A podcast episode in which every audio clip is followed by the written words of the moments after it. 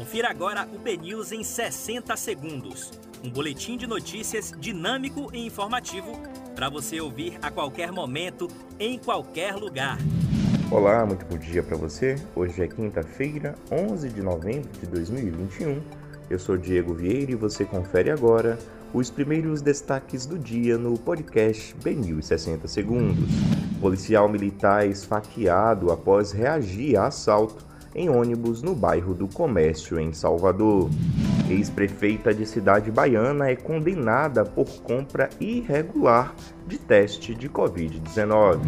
Médico que denunciou Prevent Senior pede para entrar em programa de proteção à testemunha. Governo flexibiliza regras trabalhistas e revê mais de mil normas. Bolsonaro nomeará 75 desembargadores na maior canetada da história recente. O governo deixa pronta a medida provisória do Auxílio Brasil de 400 reais, temendo revés para a PEC no Senado. PSOL vê Lula fora de alianças para além da esquerda em 2022.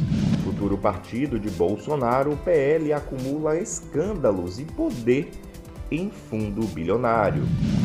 Motoristas de caminhões e ônibus sem exame toxicológico pagarão multa a partir desta sexta.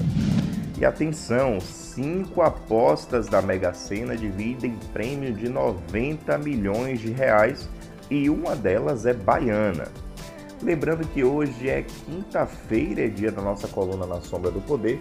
Para você ficar por dentro de todos os bastidores da política baiana, acesse bnews.com.br.